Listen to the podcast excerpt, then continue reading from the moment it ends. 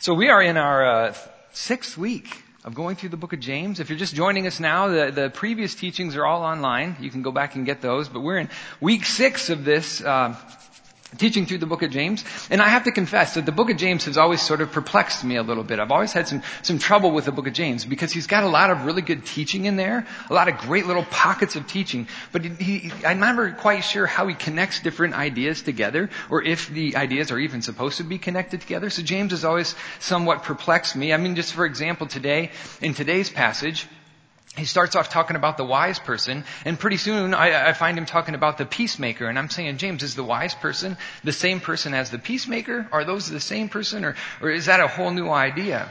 And so this time around, when I was reading through the book of James, I noticed something that I had never noticed before.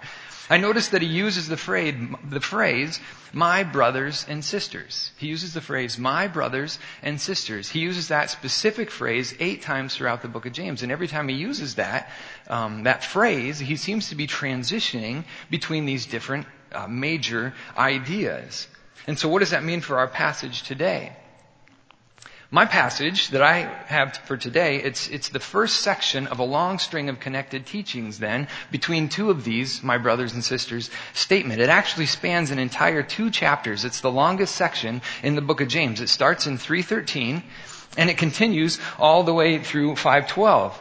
So it starts in 313. James goes on to talk about relationships. He talks about planning, uh, possessions, patience, and perseverance. And then in 512, it's like this big crescendo. He's building up all the way to this, and then in 512 he says, above all. This is a crescendo, and then he says, above all, my brothers and sisters. Above all, my brothers and sisters, do not swear. Not by anything in earth, heaven, or in earth, or by anything else.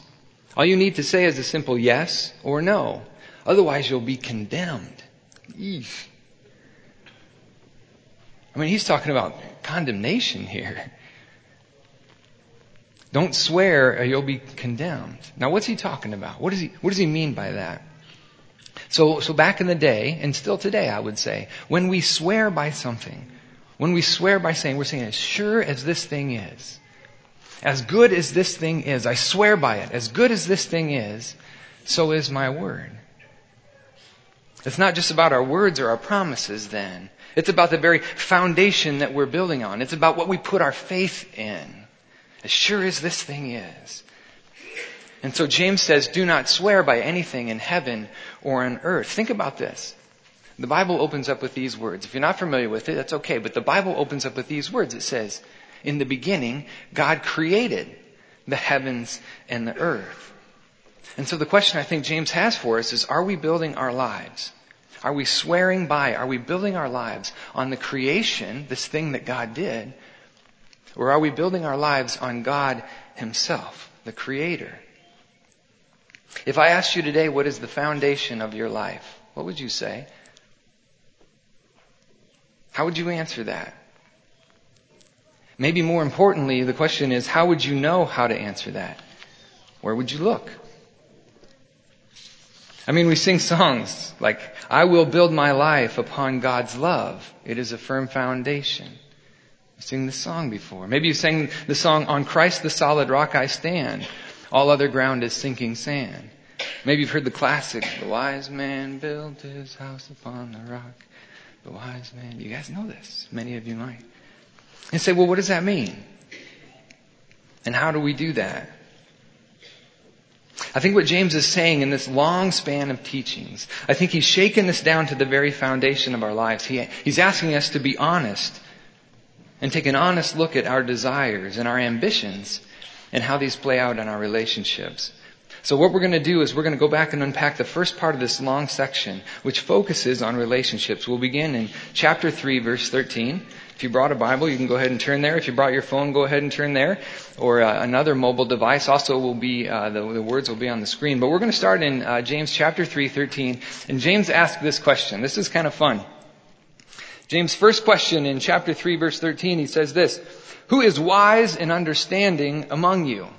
And we're just going to stop there. That's what he, he starts off with. Now think about this. You've maybe heard it said before that James is a book about wisdom. There's a lot of wisdom in James. He follows in the wisdom tradition. James is a book about wisdom, some gut punching wisdom. So somewhere in the middle of James' book, he actually asks the question, who is wise and understanding among you? Now picture this back in the day. James would have wrote this letter down and it would have been sent out to all kinds of different churches. Probably would have gotten copied over and over again. They would have sent it out to more because it's written to the scattered church, the scattered people of God. So, so it's written and sent across the countryside to all these little gatherings of, of people who are trying to follow Jesus and just hearing about Jesus and just learning about Jesus. And James wrote these things down. He sent it out and then, and then whenever each gathering would have received the letter, hey, we got a letter we got a letter and they'd gather everybody together, probably at a house or something like that, and they'd gather, and we got a letter, and they'd say, who's it from? Well, it's from, it's from James the brother of Jesus. It's from, it's from James. Let's listen to what he says. Let's listen. And so they start reading it and they probably would have had a designated reader who stands up front. And James wrote about trials and he wrote about mercy and he, he wrote about faith and he wrote about how to use our words. And after all these teachings, James actually stops and he asks out loud and he says, who is wise among you? What do you think the reader does at that point? Does he look? Or she? What do you think the people do at that point? They, look around, they're like, well, you mean us? Or does, does one of them like look down like, oh, hope nobody's looking at me. Or is there somebody in the back going, ooh, me? I'm the wise. What happens in the room when James does that? What if I asked you this question today and waited for you to answer? Who is wise among you? Would the real wise shady please stand up? Does this, does this get awkward? Would you stand up? Does, does somebody come to mind? Who is wise among you? Let's ask this. What's your criteria for wise? What is your criteria for wise? Let's keep reading and let's see what James says and where he goes with this. So we are uh, continuing on. Who is wise and understanding among you, James writes. Let them show it by their good life, by deeds done and the humility that comes from wisdom. But if you harbor bitter envy and selfish ambition in your hearts, do not boast about it or deny the truth. Such wisdom does not come down from heaven, but is earthly, unspiritual, demonic. For where you have envy and selfish ambition, there you will find disorder and every evil practice. But the wisdom that comes from heaven is first of all pure, then peace loving, considerate, submissive, full of mercy and good fruit, impartial and sincere, peacemakers who sow in peace reap a harvest of righteousness. We're going to stop there. James says that the wise person can be known by their good life. If I ask you today, what is the good life? What comes to mind? If I ask you to picture somebody living the good life, what do you see in your mind's eye? Let's dig a little deeper and we'll see if our picture is the same as James' picture of the person with the good life. I want to point out a couple things here. First of all, notice that for James, the wise person is not somebody who's collected a bunch of wise sayings and learned how to pass them on to other people. That's not the wise person. Sometimes we think about that. You know, like, remember that old owl commercial where they, they went, how many licks does it take to get to the center? Well, you one, two, three, crunch, and that's it. And there's wise right there, right? Sometimes what we think about wise. But James's wise person is living their wisdom. You see it in the way that they live. Second thing we want to notice here, and we're going to get a little philosophical, I hope that's okay. But when we do something, think about this. So when we do something, there are generally three parts to what we do, okay? So there's our intentions, right? There's our intentions, what we intend to do. Then there's our actual action, the thing that we do, and then there's the consequences. Intention, action, consequences. Three parts to the things that we do. And in this section, James talks about each of these three parts. When he says about our intentions, he says, peacemakers sow or invest in peace. Their intentions are for peace. Or our intentions can come from bitter envy and selfish ambition. Okay? Then he talks about our actions, our, our deeds. And James says that there are deeds done in humility. Now another way to translate humility is gentleness. So think about that. I like that. Gentle deeds. Or we can be doing evil practices, James says. And the consequences. We can either reap a harvest of righteousness or there's going to be disorder. It's going to be disorder. And we don't always have direct influence or control over what the consequences are. But we do have a lot to do with our intentions and our actions, our desires and our deeds, our hearts and our hands. Some time ago I was working at an organization. It was a great place, but there was a, a little bit of dysfunction. And so uh, some people, they weren't doing their job, and a, a lot of people's responsibilities started falling on me. And at first I thought, okay, this is alright. We have each other's backs. We can get through this. But then I was also a full-time student and I was working two jobs at the time as well too. And so I, you know, I've got other people's responsibilities falling on me and I thought, ooh, this is getting pretty heavy. And pretty soon the, the, the organization hired a new director. And this new director came in, he gathered us all together, and then he started sharing this message, casting his vision for how we were going to do things. And when he was casting his vision in my head, I'm thinking, he is contributing to the dysfunction that's already happening in this place. And I was not happy. And in that moment, I felt the weight of the load when, that I was carrying, and I, and I spoke up and I said something about it. Now, did I have a good point? Was I right with what I said? I mean, do you, do you have to ask? Of course I was right.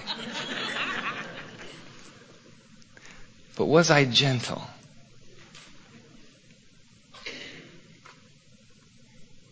I would like to think that my intentions were mostly good. I mean, I wanted to see the place run better. I wanted to see the relationships work better in the place that we were working. But my actions and the way I went about it, I will tell you this. I did not reap a harvest of righteousness on that night. I have a person who's become a part of my life and we disagree on things. What blows me away though is the grace that this man has. He's very passionate about what he believes, but at the same time, he is so humble and gentle in the way that he carries himself with people. And I'm learning from him. How are you doing these days? Are you reaping a harvest of righteousness? Or are you contributing to the disorder? What about your intentions, your heart, and the desires? Like if we open you up and we look inside, are we going to see peace, loving consideration, and mercy? Like James talks about. Or are we going to find bitter envy and selfish ambition? What about your actions? If we looked at your actions, just your deeds, the work of your hands, like are they humble and gentle? Or, or are they something else? Let's keep reading and we'll see where James goes from here. He starts a new section, kind of. I mean, it's all this continuous thing, but he starts this next part with another question and he says this. What causes fights and quarrels among you?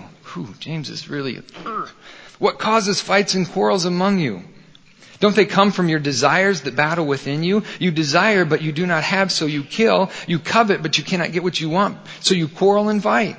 You do not have because you do not ask God. When you ask, you do not receive because you ask with wrong motives, that you may spend what you get on your pleasures.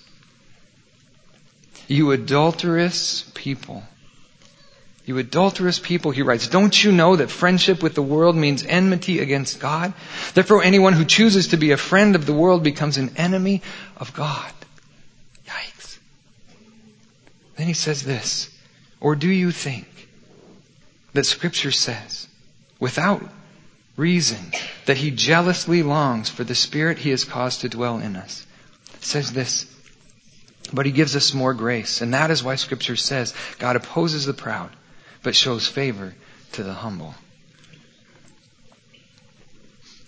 So again, James asked another good question. He says, what causes the fights and quarrels among you? Do you find yourself in any fights and quarrels these days? Little arguments, Maybe with people that you're close to. Maybe your family. your spouse, friends, coworkers, your kids. Maybe it's people who you disagree with, either at work, within the community, at school, maybe somebody online. Maybe you just find yourself yelling at the TV from time to time. James says that quarrels, they start with the, with the desires in our hearts that are aimed at satisfying our own pleasure. And it's here he says that we become friends with the world. Now, what does it mean to be a friend of the world? What does it mean to be a friend of the world? When Jesus talks about friendship in John chapter 15, he said it's about knowing and doing the will of God. Friendship for Jesus is about alignment. Our hearts and our hands, our desires and our deeds. Friendship for Jesus is about alignment. How are you aligned these days? What if I asked it this way? What is the picture of your good life that you're working towards? What are the commitments in your life? What do your commitments show us? Show you about how you are aligned these days.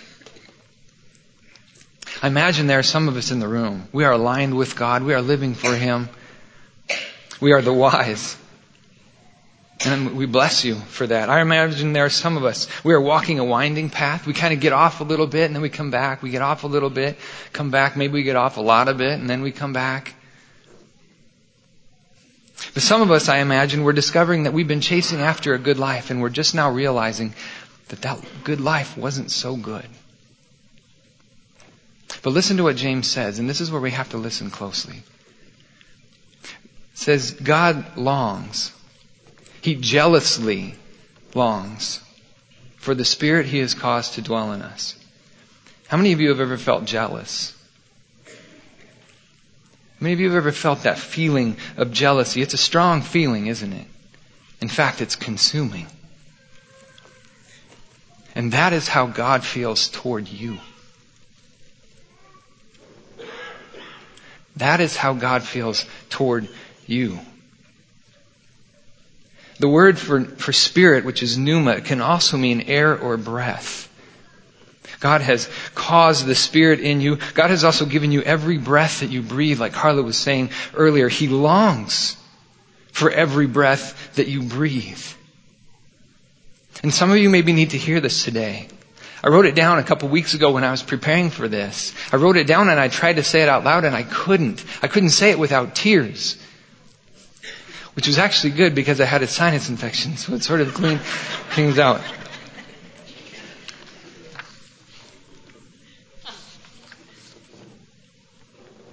God is jealous for the very air you are breathing. He wants you to be with Him. And some of us need to hear this today because we've aligned ourselves somewhere else. Maybe it's because we haven't felt loved. Maybe it's because we've been believing a lie. Maybe it's because we just didn't know any better. But maybe it's because we've been angry with God. But God gives grace. And He longs for you, for your every breath, and He gives grace no, grace no matter where your path has been taking you. He opposes the proud, but He shows favor to the humble. He shows favor to the humble. He shows favor to the humble. Which one are you today?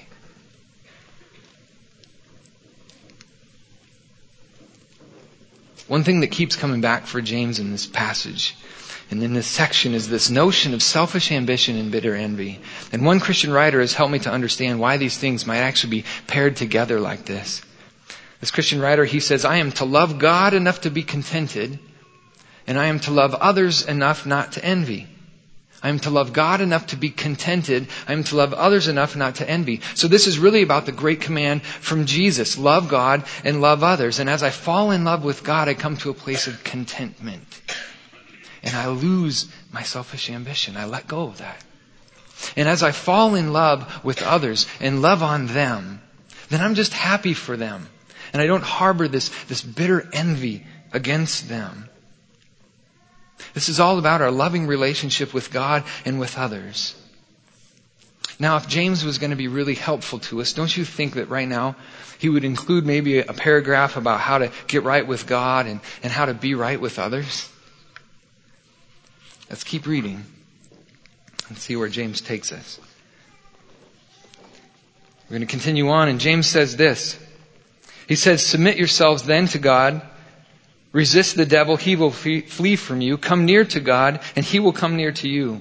Wash your hands, you sinners. Purify your hearts, you double-minded. Grieve, mourn, and wail. Change your laughter to mourning and your joy to gloom. Humble yourselves before the Lord, and He will lift you up. He will lift you up. This looks like a paragraph about how to get right with God. And listen to these words that James says. Submit. Come near. Wash purify, grieve, change, humble. I think Jesus summed this up in three words when he said, repent and believe. Repent simply means to turn away from the place that I was. Turn away from those things and turn towards God. James says, humble yourself and realign with God and he will lift you up because he longs for you, for your every breath. Let's keep reading and see where James goes next. We're going to pick up in verse 11. It says this. Brothers and sisters, this is not a my brothers and sisters, this is just a brothers and sisters statement. He says, brothers and sisters, do not slander one another. Anyone who speaks against a brother or sister or judges them speaks against the law and judges it. When you judge the law, you're not keeping it, but sitting in judgment on it. There's only one lawgiver and judge, the one who is able to save and destroy. But you, who are you to judge your neighbor?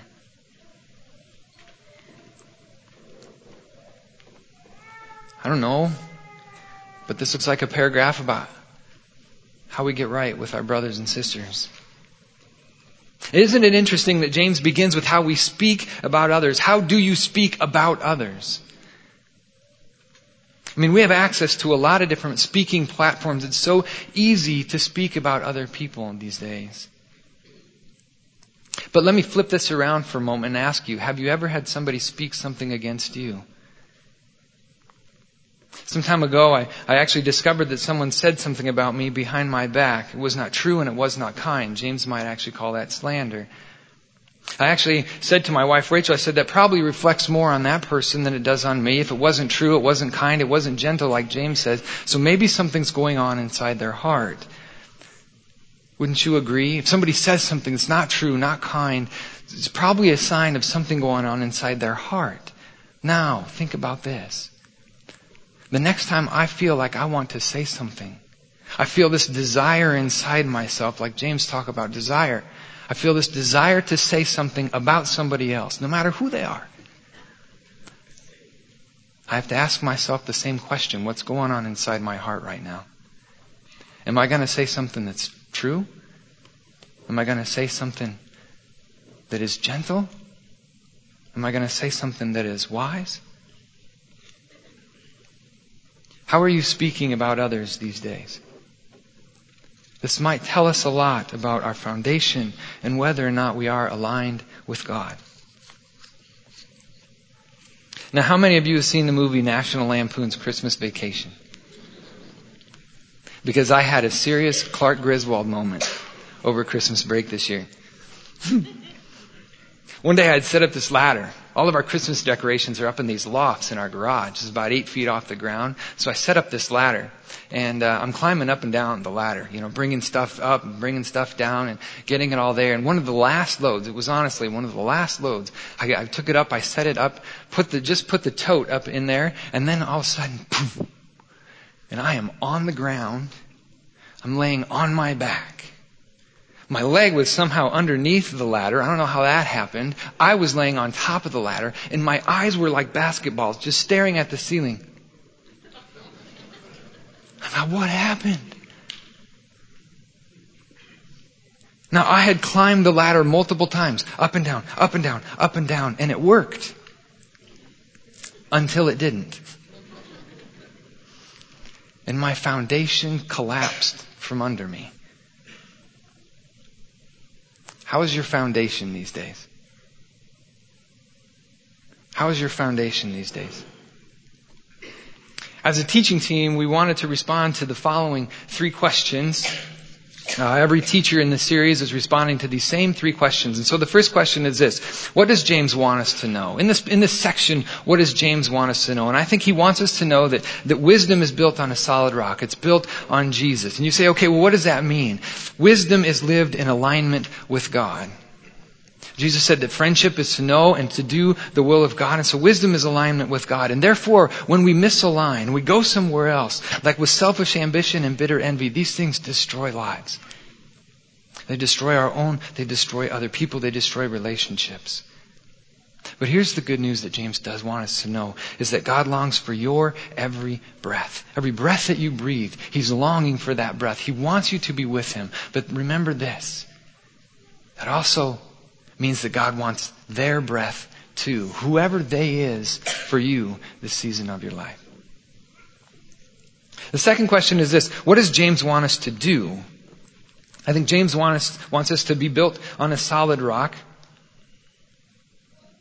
James wants us to know and do and live the will of God. He wants us to be right with God, to turn away from the things that we need to turn away from, and turn towards Jesus. And I think James wants us to speak wisely about others. And so what are my next steps? Here's some possible next steps for you. I think the first thing is to check your alignment. And I don't mean in your car. Check your alignment. And you say, well, how, do, how does that happen? How do I check my alignment? Jesus was completely aligned with God. So you can look to Him. Read through the Gospels. Read through Matthew, Mark, Luke, or John and just look at His life and say, does my life look like His? Maybe you don't have to wear sandals and a robe, but I think you know what I mean. We can ask ourselves, what is the version of the good life that we're living for? And is that aligned with what James is talking about with the good life? We can look at our hearts and our hands, we can look at our desires and our deeds, and we can say, what do these say? What do these show about my alignment these days? And finally, what are next steps? One is, this final one is to invest your words. Invest your words such that we are sowing in peace so that we can reap a harvest of righteousness. Let's pray. Gracious God, somewhere in your word, one of the writers says, Search me, God. Know my ways. If there is any undesirable way in me, then Lord, lead me in the way everlasting. We pray now, God, that you would search us. That you would lead us in the way everlasting. That you would align our hearts with you. God, I thank you for those who are wise with us today. I thank you for their example for all of us to follow. Lord, you have planted wise people here among us, and they are a gift from you. Lord, for many of us, we are, we are walking winding paths some days. Lord, help us know where to turn away and turn towards you. Give us the strength that we need. And Father, let us always wake up and live with the knowledge God, that you long for our every breath, that you jealously long for us. And that it's not some sort of angry, frustrated longing, but it is out of your pure love for us. We thank you for these things. We pray them in Jesus' name. Amen.